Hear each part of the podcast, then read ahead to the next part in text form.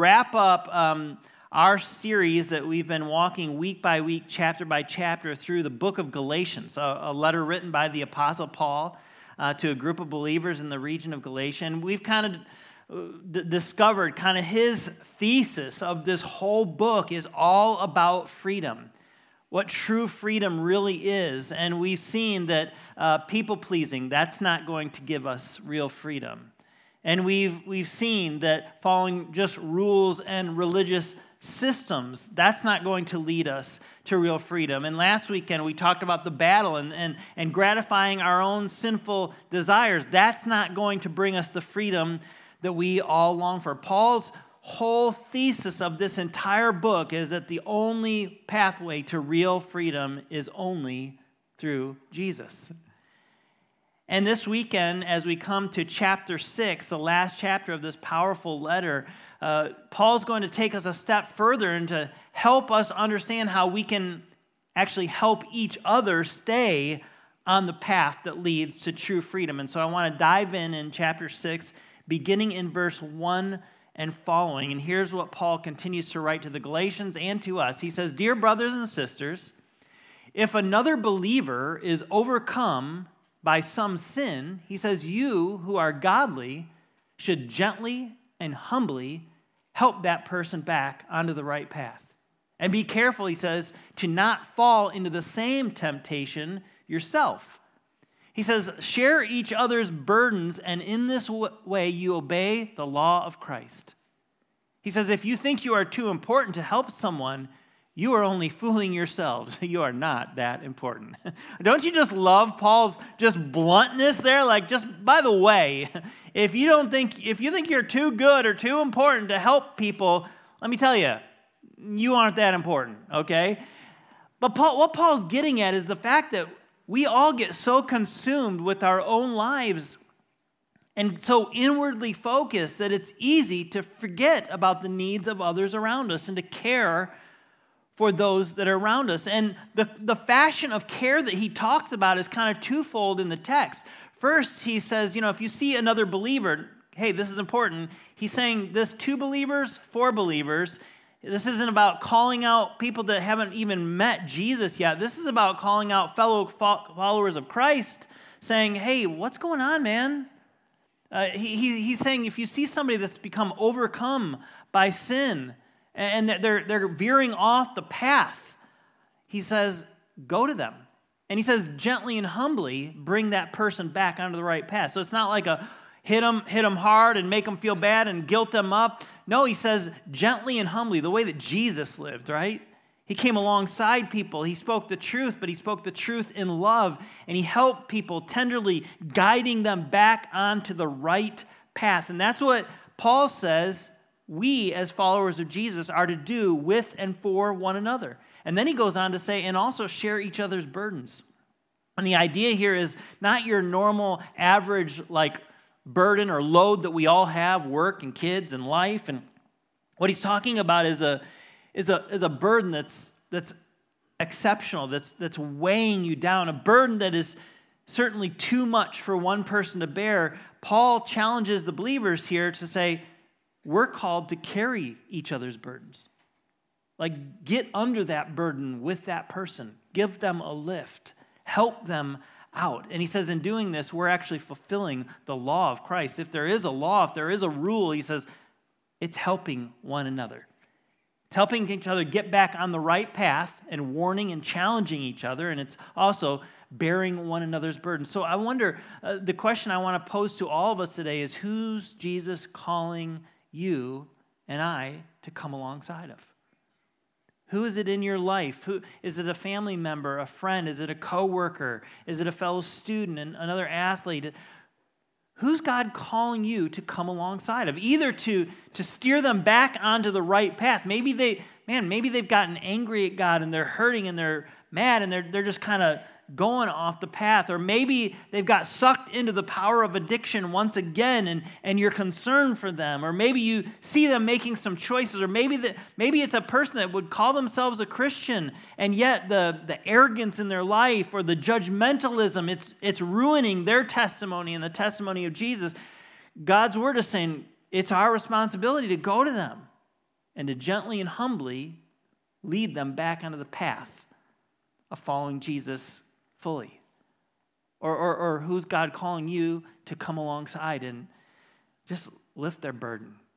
Just last night, uh, once we got Carter settled into bed, um, some friends took us out and we, we went we had a late dinner and uh, it was honestly it was a it was a discouraging week for us for Carter and it just felt like a good week last week and then a hard week this week and I reached out to some friends and they said well let's go out let's let's go let's go to dinner and we got them all settled and and I said listen I'm just telling you I can't promise that, you know, that we're going to be fun we're hurting we're tired and they just they just sat and listened and they made the whole evening just about us. That's weird for us. That's weird for me. But we just we needed somebody to carry the burden with us. That's what the body of Christ does. That's what we're called to do with and for one another. And then a few verses later, Paul paints this picture that I think is so important for us to grasp. And that's what I want to spend the rest of our time beginning in verse 7 he paints this picture that um, is significant and, and it kind of piggybacks off of some of what we talked about last weekend. And he begins this way in verse 7. He says, Don't be misled. You cannot mock the justice of God. He's saying, Listen, um, people are going to get what they have coming to them. don't, don't worry about God's justice. He's going to take care of things eh, for the good and for the ill, right? Uh, if somebody has something coming, they're going to get it. If somebody has something coming, Because of their faithfulness, they're going to get it. And then he says these words He says, You will always harvest what you plant. You will always harvest what you plant. He goes agricultural on us. And I don't know if we've got any farmers in the room. Um, I, I, I love and admire farmers. Um, I know they're some of the most hardworking people in the nation. And uh, he, he goes agricultural here. And I think, like, if we were to kind of encapsulate this, and Eric came up with this. I thought it was so good. A bottom line truth it's this what you sow will eventually grow. Can you say that with me? What you sow will eventually grow. Say it one more time. What you sow will eventually grow.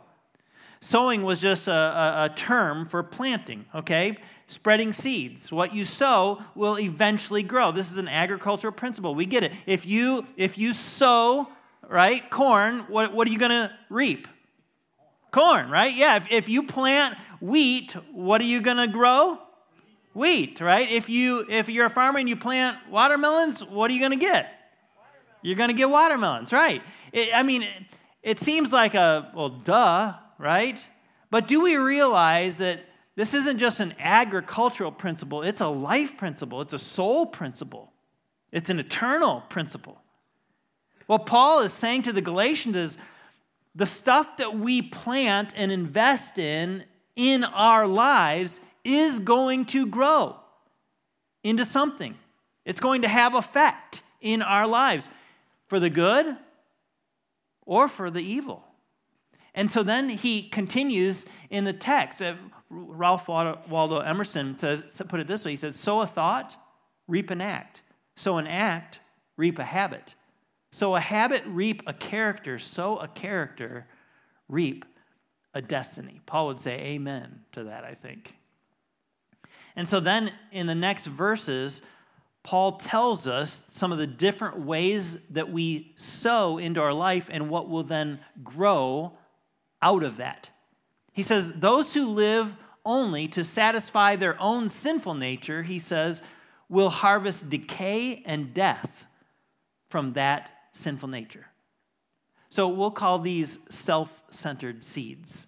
And man, it's easy to plant self centered seeds in our life and kind of water those and you know take care of those. Why? Because it feels good like it's taking care of me. It's it's it's me first. It's the it's the burger king tagline have it your way right? I mean this isn't just something that's inside of us but our whole culture says hey you deserve it. You deserve a break today. Hey have it your way. Hey, it's all about you.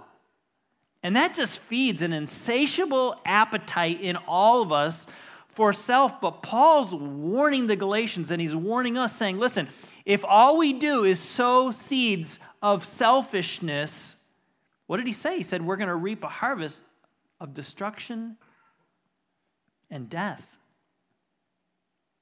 And it, it might not happen immediately, but over time, things will start to crumble and fall apart when we just sow selfish seeds, because what you sow will eventually grow, right? But the flip side of this principle, this agricultural principle, is true as well. He says, But those who live to please the Spirit will harvest everlasting life from that Spirit. So we'll call these spirit centered seeds. Uh, in, in opposition to the have it your way, this is saying have it your way, God. this, is, this is not just investing in self and giving all the time and attention to what I want in the way that I want it. It's saying, God, what do you want? I'm going to sow, I'm going to plant spiritual seeds, spirit led seeds in my life. And Paul says, what we will reap are spiritual, eternal rewards. Now, this isn't talking about, hey, you got to sow a lot of good things in your life in order to make it to heaven. No, the way that we make it to heaven is because Jesus has already sowed and planted on our behalf. but what this is saying is a principle that if I mean eternal life is not just like something off in the future. Eternal life when we, you put your faith in Jesus, it begins in the here and now and it changes our lives in the in the today. That's why Jesus said, I pray that you might have life and have it abundantly. And it's what we'll only experience that abundant life when we are sowing the right kind of seeds selfless seeds, spirit led seeds in our life, loving each other, encouraging each other, praying for one another, serving one another. That's what it produces in our lives. So I want us to think for just a few moments to kind of get this real for all of us how planting selfish seeds and how planting spirit seeds affects our everyday life in a few categories. It affects our relationships, for instance. Think about it this way when we plant just self centered seeds, and that's what we water and tend to uh, and care for in our life, is just self. In our relationships, what does that lead to? What do we reap? What grows out of that is pride, anger, jealousy, bitterness, leads to gossip, and conditional love, like I'll love you as long as, right? Because it's, it's really a self centered love that we're investing into. Now, the opposite is true. If we, if we plant spirit centered seeds in our lives, we're going to reap a totally different kind of life, a different kind of harvest. We're going we're to see humility starting to, to come to the surface in our relationships we'll start to develop a greater patience. Remember the fruit of God's Spirit that we talked about last week is love and joy and peace and kindness and goodness and self and patience, right? That's one of them. Um, and, and we'll be more peaceful. When, when we plant spirit centered seeds that aren't just about us, we'll have a deeper peace.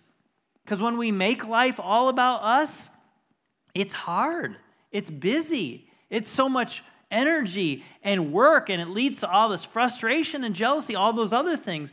But when we plant spirit centered seeds, we, we grow in peace and forgiveness. It leads to forgiveness. And all of our, man, don't our relationships, all of them could use a little bit more forgiveness and truthfulness. And, and it ultimately, when we're sowing and investing in the Spirit, we're going to see unconditional love mark our relationships. And that's what all of us long for.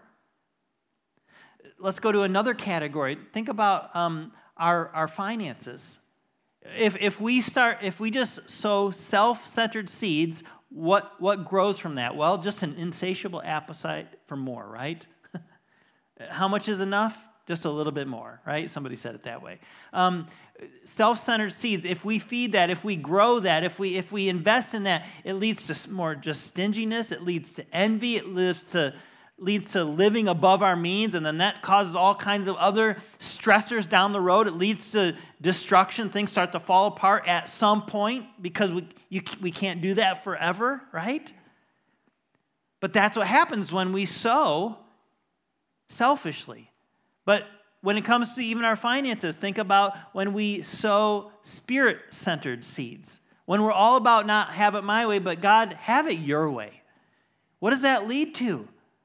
It, it can lead to contentment, it can lead to greater generosity, it can lead to thankfulness and gratitude. It, can, it leads to living within our means. And then there's like this new, whole new freedom that comes when we're not a slave to debt.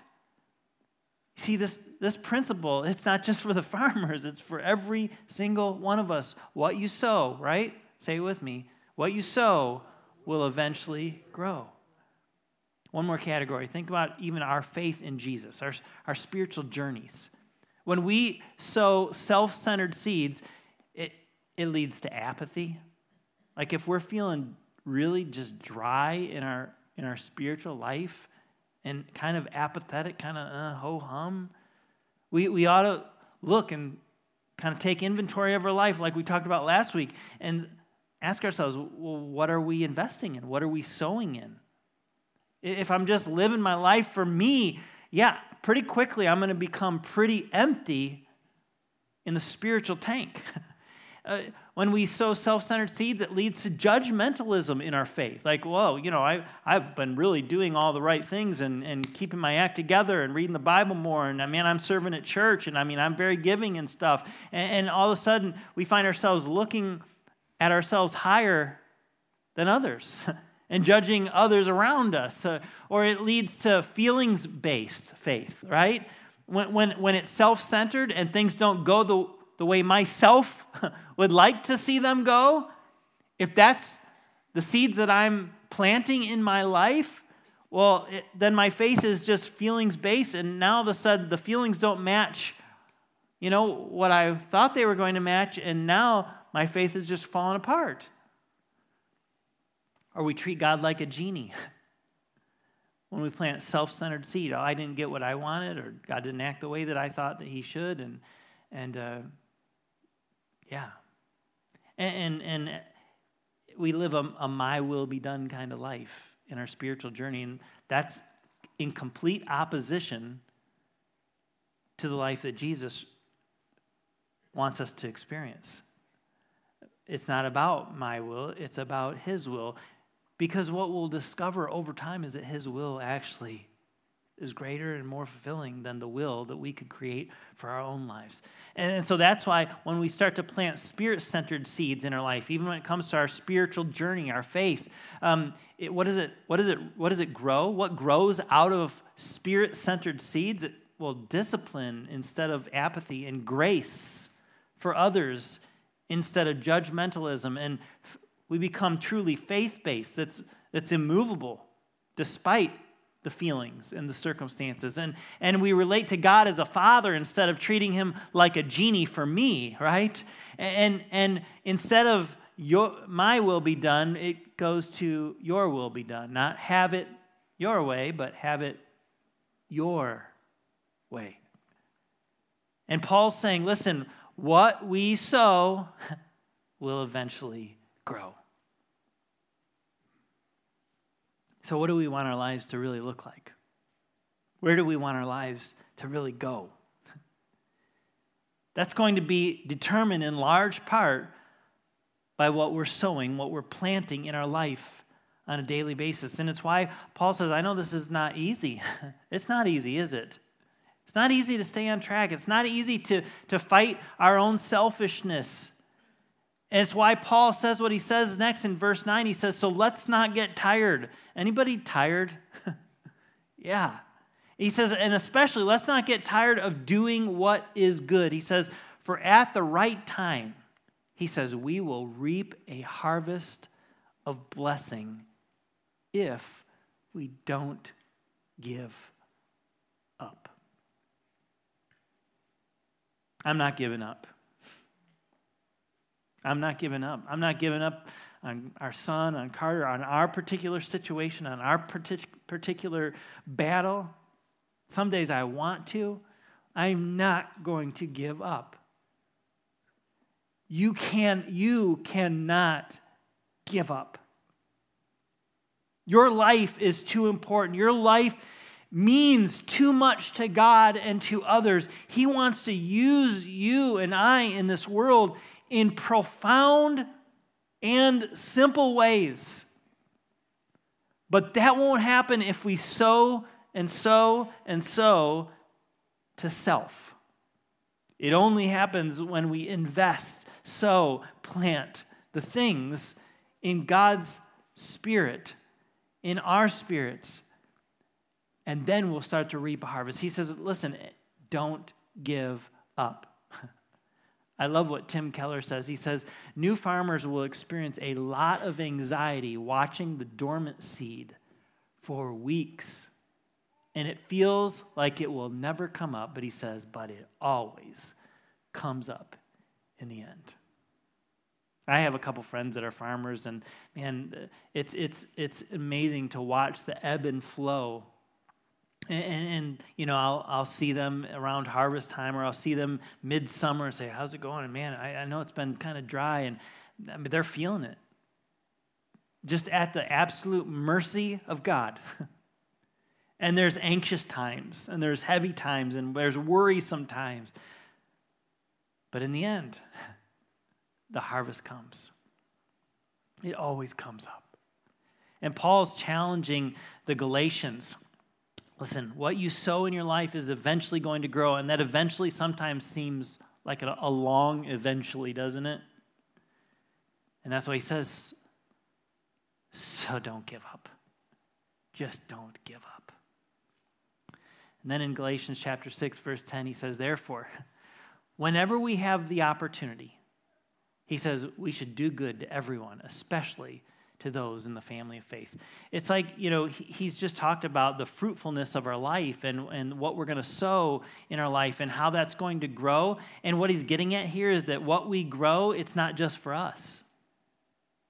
Think about the farmers. I mean, they, they have these crops, but it's not just to fill their table, it's to fill our tables. It's to, to share. Well, well, I mean, we pay for it, but but it's, it's for the sake of others that aren't farmers. And the same is true of your life and my life. The spiritual fruit that God wants to grow out of our lives when we, we plant into the Spirit instead of to the self, it's not just going to feed us.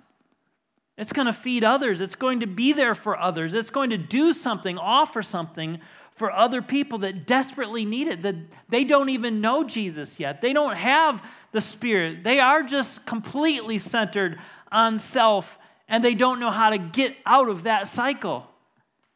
But that's why God has placed you where you are in your family, in your workplace, at your school, at the gym, in your world, whatever that world looks like.